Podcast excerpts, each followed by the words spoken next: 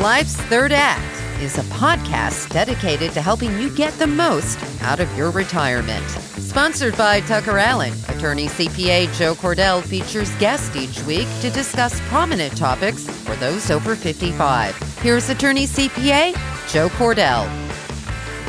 Welcome to another episode of Life's Third Act. Uh, continuing what really has been a series, and we found really the the things that we do on this show that are the most popular to you, it turns out, not surprisingly, that they often involve the lives and the misadventures, the mistakes and whatnot of famous people, successful people.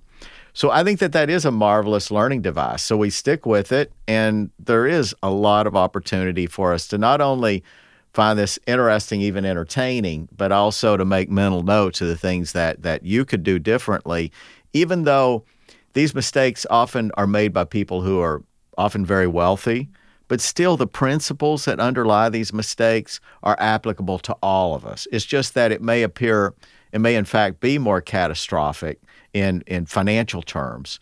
Uh, but the human cost, when you look at the impacts on families and whatnot of failing to plan, it's it's the same at all levels. So, with that perspective, this week we're going to talk about somebody by the name of Joe Robbie. Now, I'm some of you are thinking, who's Joe Robbie? And others are thinking, what? He has to tell us who Joe Robbie is? So we're going to assume that some of you don't know who he is. Huge figure in sports, but I'm going to hand it to Marlea to sort of give us an overhead. We'll talk through a little bit of an introduction of him. Yeah, so Joseph Robbie was an American attorney, um, politician, and he was actually the principal founder of the Miami Dolphins. Um, he founded them in 1966 as part of the American Football League expansion, um, which the American Football League went on to become the National Football League Football League that we know today. Yeah, they merged in 1970. 70, that's correct. Um, and he partnered with head coach Don Shula, and they actually, the Dolphins secured two consecutive Super Bowl titles and the only all famous perfect season of 1972. This is a perfect season in football. I had to be sure that that meant what I thought it meant. I confess, I'm not a, a football uh, pundit. But apparently, it means you don't lose not only any games in the regular season, you don't lose any games in the playoff season. So that's that is impressive. As a matter of fact, it's never been done before. Yeah, no, not since. Um, not since. There's been some teams that have had perfect um, seasons, but not in the playoffs or anything like that. But this was, you know, every single game they they didn't lose yeah, at all. It's never been done before. So this guy, I mean, with the Miami Dolphins those of us who who are old enough may remember how big the Miami Dolphins were. I mean, they were they were just this juggernaut in pro football and consistently were among they went to Super Bowl twice, but they were in the Orange Bowl for like 10, 11, 12 seasons Yeah. and and they were just um, a hugely popular team and a hugely successful team. Uh, Ditka was he the he was the coach? Um, Shula. Shula. Yeah, Shula. So it, those of you who know the name Don Shula, I mean, he was, So big, yeah. And he was a minor owner. I think just a very, Mhm, He had small. a part in it. Um, I think that Joe Robbie, you know, he founded it and he funded some of it, but Don Shula came in and funded the rest and was head coach. Yeah. So in the city of Miami, and even in in Florida, I would say, um, he's a legend. And even though that the stadium was later, and we'll talk about this, but the stadium was later sold, and it was became the uh, Hard Rock Cap, Hard Rock Stadium. Hard Rock Stadium, yep. Hard Rock Stadium. And now many people in Florida have continued and refuse to call it anything else but the Joe Robbie Stadium, which is what it was originally.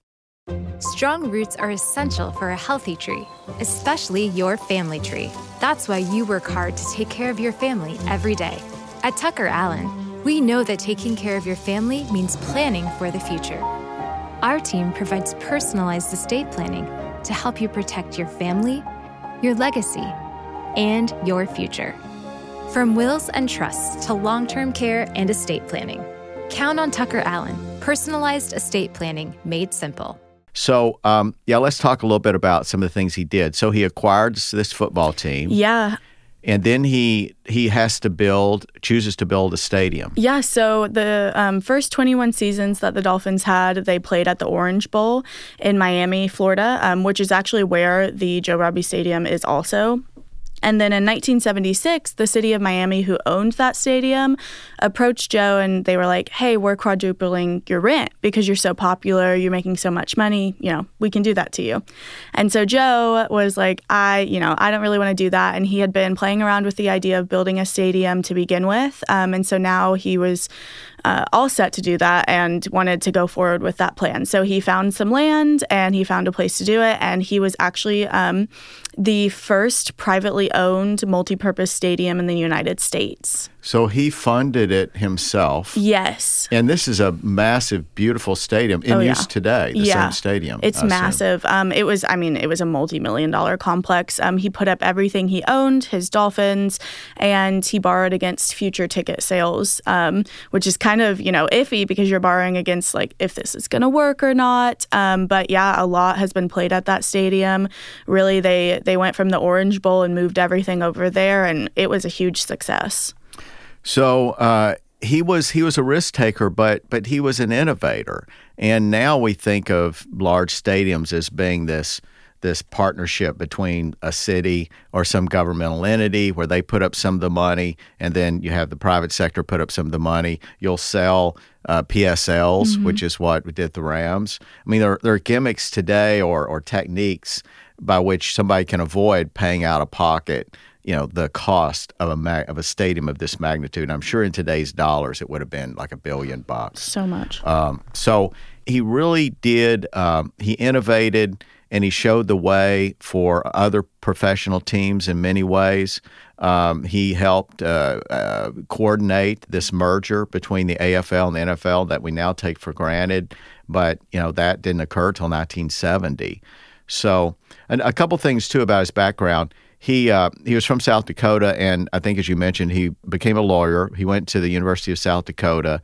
So you wonder how does he get from being this lawyer in South Dakota to owning this this magnificent team in Miami? And he gets there by way of he apparently had some clients who were South Dakota clients, but they also had Washington offices, so he's working in Washington, and he ends up being the general counsel for the AFL. So this would have been pre 1966 because he buys the team in 66 and the team is in the AFL at the time. So he he develops these contacts and these understandings of how pro football works and he has the vision to see that this will someday be well what it has become. And so he managed to acquire this team through his contacts and financing and whatnot so he's just an all around impressive guy, and, and people in Florida have nothing but respect for him. I would say people throughout sports uh, in, in professional football. So now let's talk about his estate planning. So he he did estate planning. So this is not a case where oh a guy is rich and, and doesn't do anything, soon he'll live forever, whatever they're thinking. This is a case where he did estate planning, but it was very humdrum, meaning that it was entirely unimaginative. Um, it was something that would have been okay if he were just a typical person. Uh, but I think that he simply had a trust and a will. Yes, that's correct. Um, he didn't really have anything beyond that, nothing that detailed. I mean, it detailed where um, like his share of the dolphins went and so on and so forth, but not really anything to do, you know, to um, get out of way of estate planning taxes or anything like that. And I just don't think that he ever realized how big any of the stadium or the Miami Dolphins would become. Um, I, like you were talking about his history, he grew up really poor. Um, his dad was an immigrant and his mom was the daughter of immigrants, so they never really had much money. And then going into um, you know law school, everything, and even then he didn't have much money until he came into the stadium and the Miami Dolphins.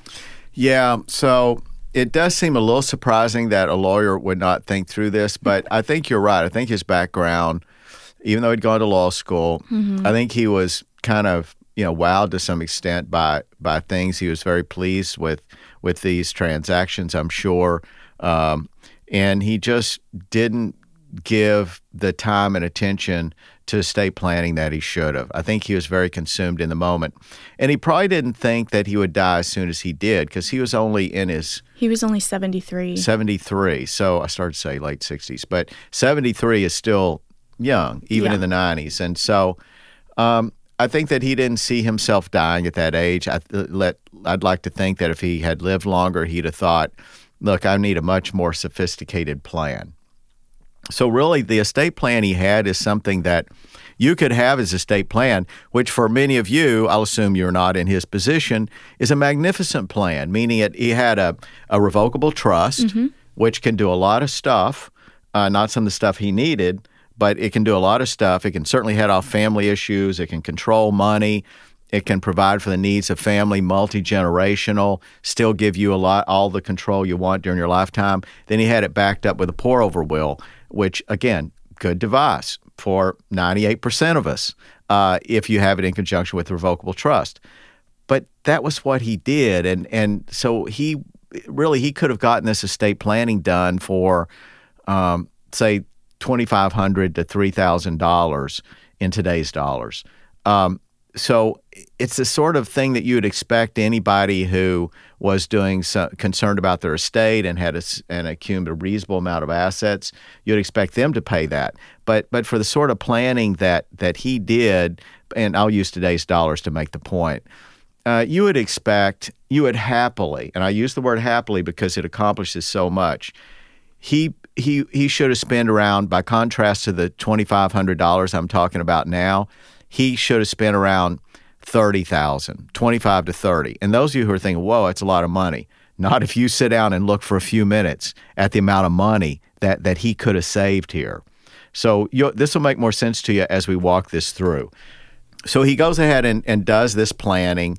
Um, he goes about his life. I don't know how many years this was done before he died. Uh, I couldn't find that either. I think obviously it was before he opened the stadium because I mean he only died six years because it was opened in uh, '87 and he died yeah about like Yeah, not long six or so years yeah, um, Yeah. of the stadium being open. So So what what complicated this though, this scenario is that yeah, there was a lot of debt and there was overhead associated with this, you know, with this vision that he had of building the sta- stadium himself.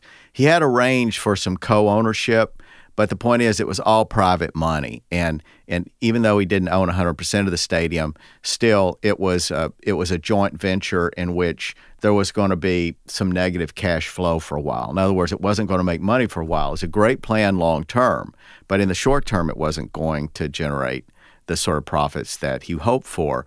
The problem with this plan, though, was that he died, meaning that if he had lived, you know, he could have, he would have made the necessary cutbacks. The family would not have been in a position to say, we want more money, we want more cash flow. You know, he things would have been tight. Uh, but he would have been able to make the moves to get him through the period because we all know what lay ahead, and it was this golden era of owning ownership of an NFL team. We know the value of those teams and how quickly the values went up. Um, so he just needed to hang on a little longer. He needed to live longer, and he didn't. So suddenly you have a series of events that are not uncommon when somebody dies.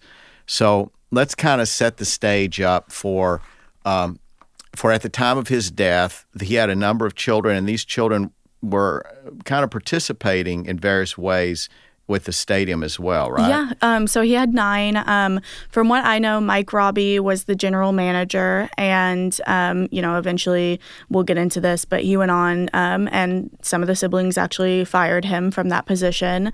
Um, but they all had kind of an interest in the stadium, especially after he died, because um, he owned that fifty percent of it, and that was passed down. So, but prior to his death, they were several of family members were involved, including his wife Elizabeth. Yes, that's and, correct. And she was a first wife, I think. Um, she was the second. I believe he was married only once, or excuse me, of course he was married only once before, but I believe he was only married for a couple of years. Um, he had, I believe, two children out of that, two of whom died, um, and then they went on to have all of their other children. So there were nine children, I think, alive when he died. That's correct. so maybe maybe one or even two of those could have been from the first marriage. We don't know which two died. Um, I believe the two from the first marriage died. Both and of them had died. Yes, uh, so they he had eleven kids altogether. I believe it was stated that one from his and Elizabeth's marriage died, and then the two from his previous marriage died. Okay. Wow. All right. So big family. Um, I'm sure things were not perfect, but the point is he had things under control. So he dies. He has a trust. He names uh, three of the children, three boys. Um, two boys and one girl: Tim, Janet, and Dan. Okay, they're the trustees of this. What was a revocable trust? So when when he dies, of course, the trust becomes irrevocable. The problem is that the assets are in the estate. So the assets, you know, were to go were to be put into the trust through what's called the pour over will. Uh, those of you who watch this show at all or have been ha- had some estate planning done, you know what that is. A pour over will is a very simple will. It says, "I want all any stuff that wasn't in my trust when I died. I want you to put it in my trust now." So that's all a pour over will is. Uh, ideally, nothing would go through probate because everything would be already in the trust. Remember, if it's already in the trust, it doesn't go to probate. Well, in this case, uh, it did go to probate. It wasn't in the trust, and um, this this produced a problem that is very common for people.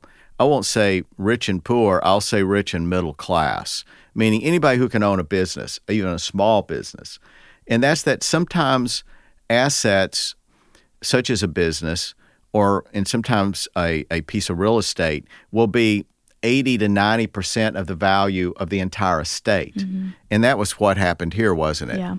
so talk about these two assets that represented 90 plus percent of the estate Yeah, so it was obviously the Dolphins football team and the stadium. Um, they were were illiquid assets, so not you know tons of cash flow. But the way that his um, estate plan was set up was that it was going to take care of his wife Elizabeth and the beneficiaries.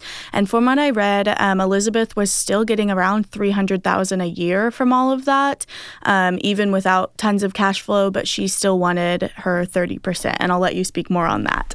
Yeah, yeah, that that that is the problem. Is uh, this is a very common plan that that someone will have a provision that look, I want my assets to be held and the income paid out until the death of my spouse, my surviving spouse. So my surviving spouse needs income, so I want him or her to have all of my all the income from these assets, these one or two big assets. And then after my spouse dies, then I want the asset. It can be sold if it needs to be, but in any case, it's divided among all the children, whether it's the income or it's the asset sold and the proceeds divided. People do it different ways. And, and then you establish trustees, of course, who are really making the final decisions. For example, whether an asset is sold uh, or not uh, after the death of the surviving spouse. But the idea is that that the asset is held. The, this important asset, often a business is regarded that way, is to be held, and then all the profits paid out to the spouse, not the children, the spouse, and then and then uh, when he or she dies, then to the kids.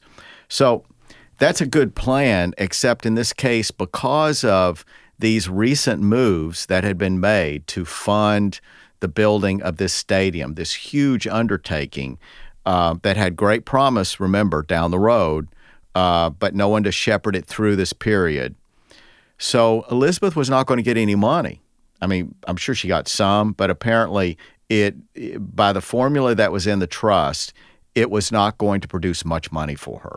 So we have a problem. The surviving spouse would have to lower his or her lifestyle, or in some cases, the surviving spouse wants to raise their lifestyle, uh, which is that's understandable. I'm not critical of that at all.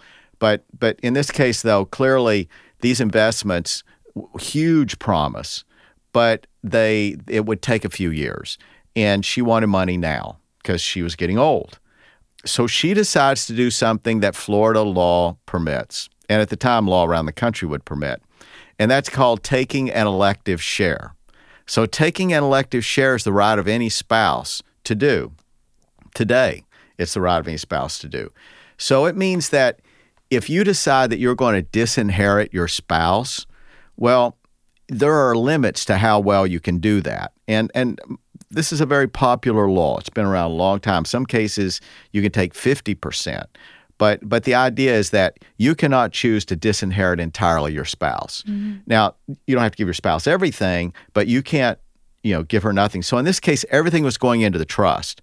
So even though there's a provision that she was to get income from these assets of the trust, well, it doesn't change the law. The law says that that she has a right to claim 30% of the assets. She'd be getting none of the assets. Put aside the income. She'd be getting none of the assets going into the trust.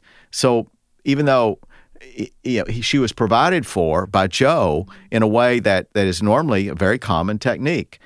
According to the law, it technically meant that that she had the right to assert her elective share, which she did and she said, I want income, so I'm going to take 30%.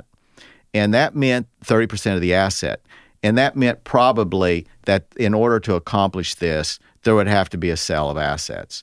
Not to mention, it triggered uh, taxes being due much sooner than they would otherwise have been due. So, uh, ballpark on the value of this estate I think after debts, they originally thought it was like 80 million. Um, that's correct. I believe it was around 78 to 80 million. Yes. Yeah. So 80 million bucks. Well, it turns out that the taxes came to 47 million mm-hmm. all in. So 47 million. And that means that there was no way to hang on to those assets. Even if the kids could have worked out something to give Elizabeth enough income, it just wasn't going to prevent this this huge debacle with the taxes. So the taxes are due in nine months, not nine years, nine months. So nine months from the date of death. So this produced a crisis, and this is very common. Again, you don't have to be rich to be in this position.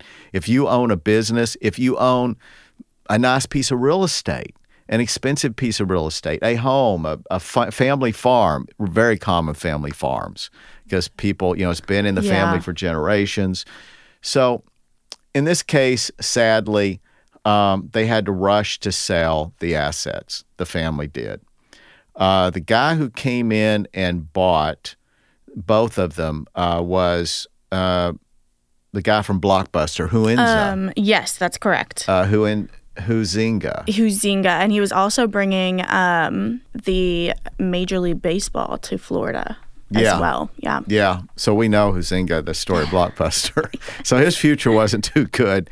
But um, but one thing though that that we can be sure is he got an incredible bargain. Mm-hmm. So here's let me let you step behind the curtain as to other bad aspects once you start going off this cliff I'm describing is when Elizabeth decided that she wants to force this sale, she announced that she's going to do an elective share.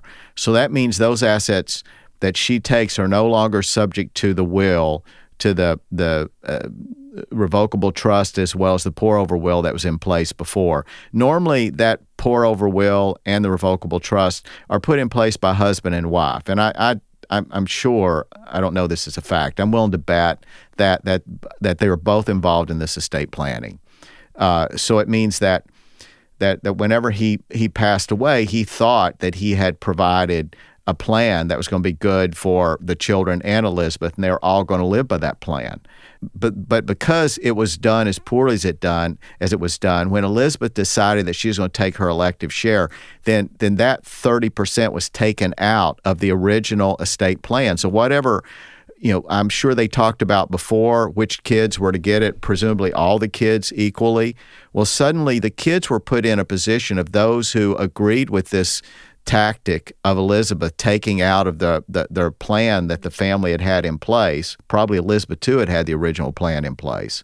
So she's decided to take this 30%. So you had kids who aligned on either side of that dispute. So it breaks this family apart where there's lengthy litigation. Kids, as you might imagine, are not talking to each other, probably are not to this day. Yeah. So it was it was this very ugly, expensive litigation, and it all was just consuming money that they didn't have enough anyway. Not to mention it triggered taxes sooner than they should have been triggered. So it's like they're fighting over a corpse. so to speak. By the corpse, I'm not talking about Joe. I'm talking about this what was this valuable, wonderful estate with this huge future.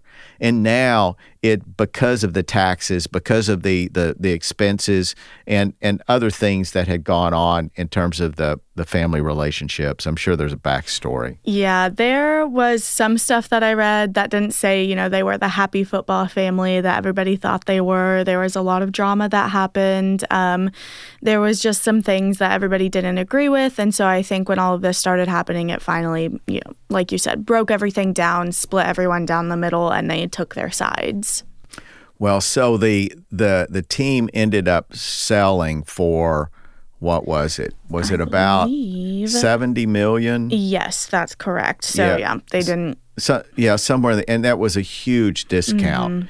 of the real value, but but one reason that it ends up selling for that number is that you end up with the family had each hired experts because they wanted to argue one side who's who the side arguing for the 30% they're going to do the 30% and they had to figure out what is that number uh, that the elizabeth was seeking. Well the people who are going to get more money the children by sticking with her even though it's 30% you know, she would reward the kids who are going to be close to her. So so their team, so to speak, to use a metaphor, their team, their interest was in, in arguing that this asset was worth a whole lot of money so that the 30% would be a bigger number. But but the tragedy of that is they're creating a record for the IRS. So the other team, because they're wanting to minimize the value of the property, thinking primarily about tax issues, they're, would otherwise, and they did argue for it to be as have as little value as possible. But they also argued that because 30% was going to be pulled away, so they wanted to argue that it was that that 30% was worth as little as possible. So you end up with them because of their fight over this 30% division.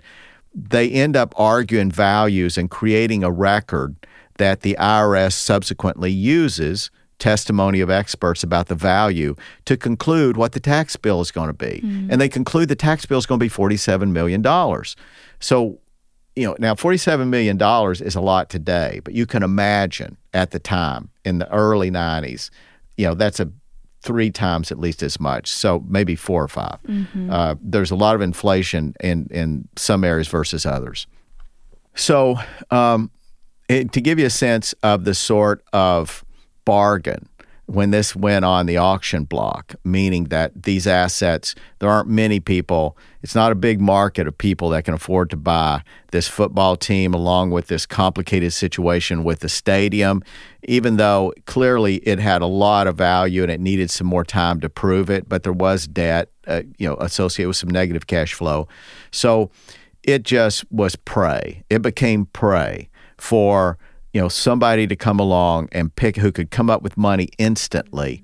And and this guy did with blockbuster. And they swoop in and buy this for this you know ridiculous amount. To give you a sense of the bargain it was sold um, like in 2010 which is not that many years later for a billion dollars. Yeah, that's correct. Um, and it's kind of crazy too because what I was reading is to sell a team, you have to have 21 people of the NFL board sign off on it as well. Um, and so they had to get all of that done first. And I mean, it wasn't a quick and easy process. So I'm sure just whoever, like you said, whoever can come up with the money first, we're going to try to get this done and try to get it approved and then move on from it. Yeah, and that raises another point. I'm glad you brought that up. Is it really wasn't an open market. An open market is when you can say to the world of people who have that much money, this is what you can buy. And and that's not a big market, but the point that you made really drives it home is really the person had to have the sort of relationships to get approval from this group of millionaires. So suddenly you're down to, you know, the person they select and uh, it just no way that's what you call you know a, a, sell on the free market. So anyway, it was urgent. They needed the money. Remember, nine months. Nine months is no time. And, and meanwhile, they're in the middle of this this ugly litigation. So it was just a disaster, and uh, it's sad. Families um, during part of this. um, Elizabeth replaced some of the trustees, or some trustees got fired, and there was more lawyers involved in that. I don't know what portion of the estate was consumed in litigation, uh, but ultimately, the they they ended up firing was it Mark that you said was general yes, manager? Um, Mike Robbie was Mike. the general manager, and they um, the trustees from Joe's estate because Elizabeth passed um, a, shortly after Joe, or excuse me, shortly after she filed for that thirty percent and got it. Um, so then she had the trustees, the three children trustees over her estate. He had three of the children as trustees over his. And it kind of just all went back and forth. It was it was a huge mess. Yeah, I- I'm glad you brought that fact up too. Is uh, saddest of all, maybe, is the fact that Elizabeth dies like 3 four years later. So you know all of this mess, and and and for for what Elizabeth dies in three. I think it's three years. it was about it? three years later. It wasn't very long at all. Uh, it's just so tragic Yeah. and pointless. Here's the thing you have to hold Joe accountable. I mean, when you assemble whatever assets you have, I mean, if you're if, if you're somebody who only owns a family farm, but it's a family farm that's important to you, maybe in part because it's been the family for years. The bottom line is it has great importance to you and your vision for your family, um, or a business. Businesses, of course, are commonly regarded that way.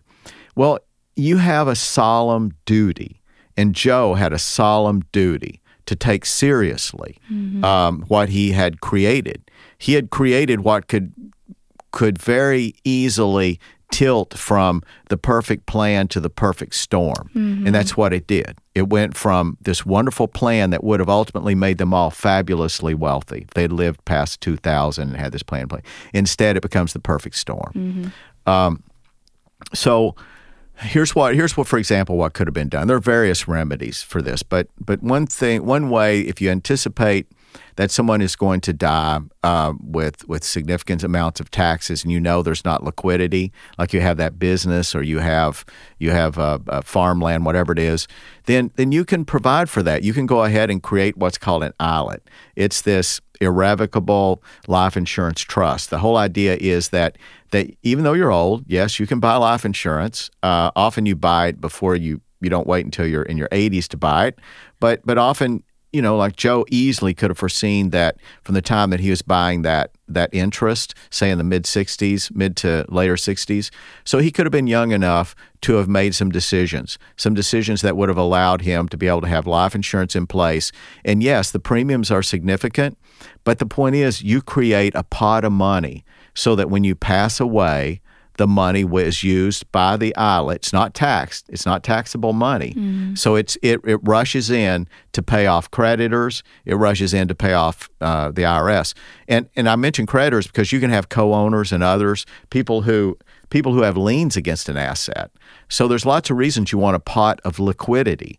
If you're one of those people that have one or two big assets that, that if they are sold, you want them to be sold at a very leisurely pace to, to know that over a four or five year period so that you're getting the best buyer. Mm-hmm. If even if the team had been sold at that time and the stadium and there'd been they'd been in a position to do the proper marketing uh, to to to go through a substantial amount of time for people to be able to look at it. I mean, there's lots of millionaires who, you know, if they'd have been happy to have bought the team, if they had had the sort of time to do due diligence that they want to do, and for an investment like that, due diligence means a year Yes. or two years or three. I mean, due diligence means you take a lot of time to look at it, and the seller knows this, and, and that's the way often big transactions are done. A fire sale, a fire sale will scare off a lot of people. You may think, well, it's a fire sale, why wouldn't anybody buy it? It was still complicated. So it was um, it was somebody who was willing to swoop in, willing to get the approval of this board, and could make the buy. So so had there been an ILIT created, that's just one point that, that would have headed this off. What about the fact that the entire team could have been transferred and ownership interest into an irrevocable trust? Uh, that could have been done when the team was worth maybe $5 million. In other words, you know, whenever you do a transfer like that during your lifetime, it's it's like estate taxes. It's it's gift taxes. Gift and estate are really today it's unified taxes. So you you can give something away. If you give away hundred million dollars while you're alive, you pay gift taxes, and it's the same price as if you transfer hundred million when you die. The gift and estate taxes are interchangeable. And while it wasn't a unified system back then, still the same idea is that you paid something. But the whole idea is that you make the transfer of assets like that that you see a big future with and he saw a big future mm-hmm. i mean he was a visionary yeah i mean uh, and they were winning left and right so I, I, don't i don't know why he didn't see a you know a big future and he put uh, everything he owned up for that stadium so a legendary you just yeah. raised a point another point is in this case it wasn't just a football team it was a legendary football team mm-hmm. so so incidentally maybe this is part of the reason i'm not a I, I apologize to those of you who are football authorities uh, but I imagine that none of this helped the team. So that may be the reason that Miami kind of ceased to be yeah. this powerhouse team. Yeah, and they, I mean, they took all the family out of the team too, and that's I, that's who the team knew. Um, and so yeah. you know they just kind of left them hanging with a new owner and everything new, which is just crazy for a team like that. Yeah, yeah, and and you know, I, I don't want to pick on the guy from Blockbuster because you know he may be a nice guy, but I'm willing to bet that he did not understand football the way um, Robbie did. No, I mean he was um, bringing Major League Baseball into Florida, not yeah. not football. That's a completely different sport. So yeah. I don't think he did at all. And I mean, even if he had the coaches to back him up, that still doesn't 100% guarantee you're going to keep leading that legendary team. Yeah, yeah. So it is. And so, had he, for example, transferred the asset into a trust at that time, he would have paid very little gift taxes because the value would have been so low. Then that means this at the time of his death, whenever it occurred, there would be zero taxes owed. 0 mm-hmm. because he didn't own it. So when, he, when you die, you're only taxing what you own. If you had transferred it into this trust, um, he would be fine. Another way to do it is you can gift shares of an owner, but that's a little more tricky. If you gift shares, you don't want to gift control. Um, so he'd want to keep control, but he could have transferred ownership interest to children. You could do that and still keep control. So he'd never have to worry that because they own these interests, that somehow they're going to reach in and interfere with his with his leadership. So you can uh, transfer ownership interest, uh, non-voting shares, for example, in your company, uh, to to your children. And and yes, there is a gift tax, but you know the point is because they're not getting control, it's it's called a, a discount, you know, a tax discount which the IRS gives because they recognize when there's a loss of of control of an asset, then it diminishes its value dramatically. So let's say they own a million dollar farm and you decide to give $100,000 interest to each of your children. And let's assume, incidentally, this is a going concern as opposed to just uh, uh, raw land. It's a going concern. So um, they would they wouldn't pay. You wouldn't pay based on a hundred thousand dollar gift. You would actually pay on maybe seventy five, maybe 50 maybe 60 i mean some you get a big discount when you transfer property with a lot of limitations to it and and so that was another option that he had he could have transferred interest during his lifetime that that could have been i know that then the problem is you don't want them to be alienable what that means is you don't want them to end up being part of a divorce you don't want them to end up being transferred to somebody by the poor judgment of your children so there are some checks you can put on that uh, but I could go on in terms of the examples. I mean, there was so, there were solutions, yeah, and this was so avoidable. And none of us, none of us, is going to live forever. So it's we're not asking too much of Joe. to we're not demanding you know that that he be perfectly prescient to be able to see the future. We're not expecting that at all. We're matter of fact, we're expecting of him to deal with the inevitable. Mm-hmm. You know, not to anticipate something very improbable, but to anticipate something certain. And um, maybe it, it, he didn't have to die the year he died, but it was going to happen. And I don't know what he thought, how he thought that that would be paid out. Some people just assume they're going to live long enough to complete their plans. But yeah, they don't. And uh, it's crazy to me that he was even a lawyer and had all of that background. And I mean, probably knew a lot of that stuff and just never, yeah. never thought it completely through. It was kind of like the other stories we've seen. He just kind of threw something on paper, called it good for that day, and left it as is. Yeah, yeah. He thought he he could check that box, but um, and he probably paid, um, you know, in in today's dollars, he probably paid that twenty five hundred bucks I mentioned. It's you know because you wouldn't pay more than that for the simple plan that he had. Maybe they charged him more because they knew he had more money. that does happen sometimes, uh, but you know if uh, now now when you think about what some of the things I just told you, you can see why a person sticking with today's dollars, if if they're told that they can spend twenty five thousand dollars and have a plan like I just described that would do all this cool stuff and and avoid taxes and all this stuff, it, it's such a bargain. It's such a bargain um, that that you know people who pay that for their estate planning, believe me, they walk out happy. If they don't, they should be because they've gotten probably the best investment they made.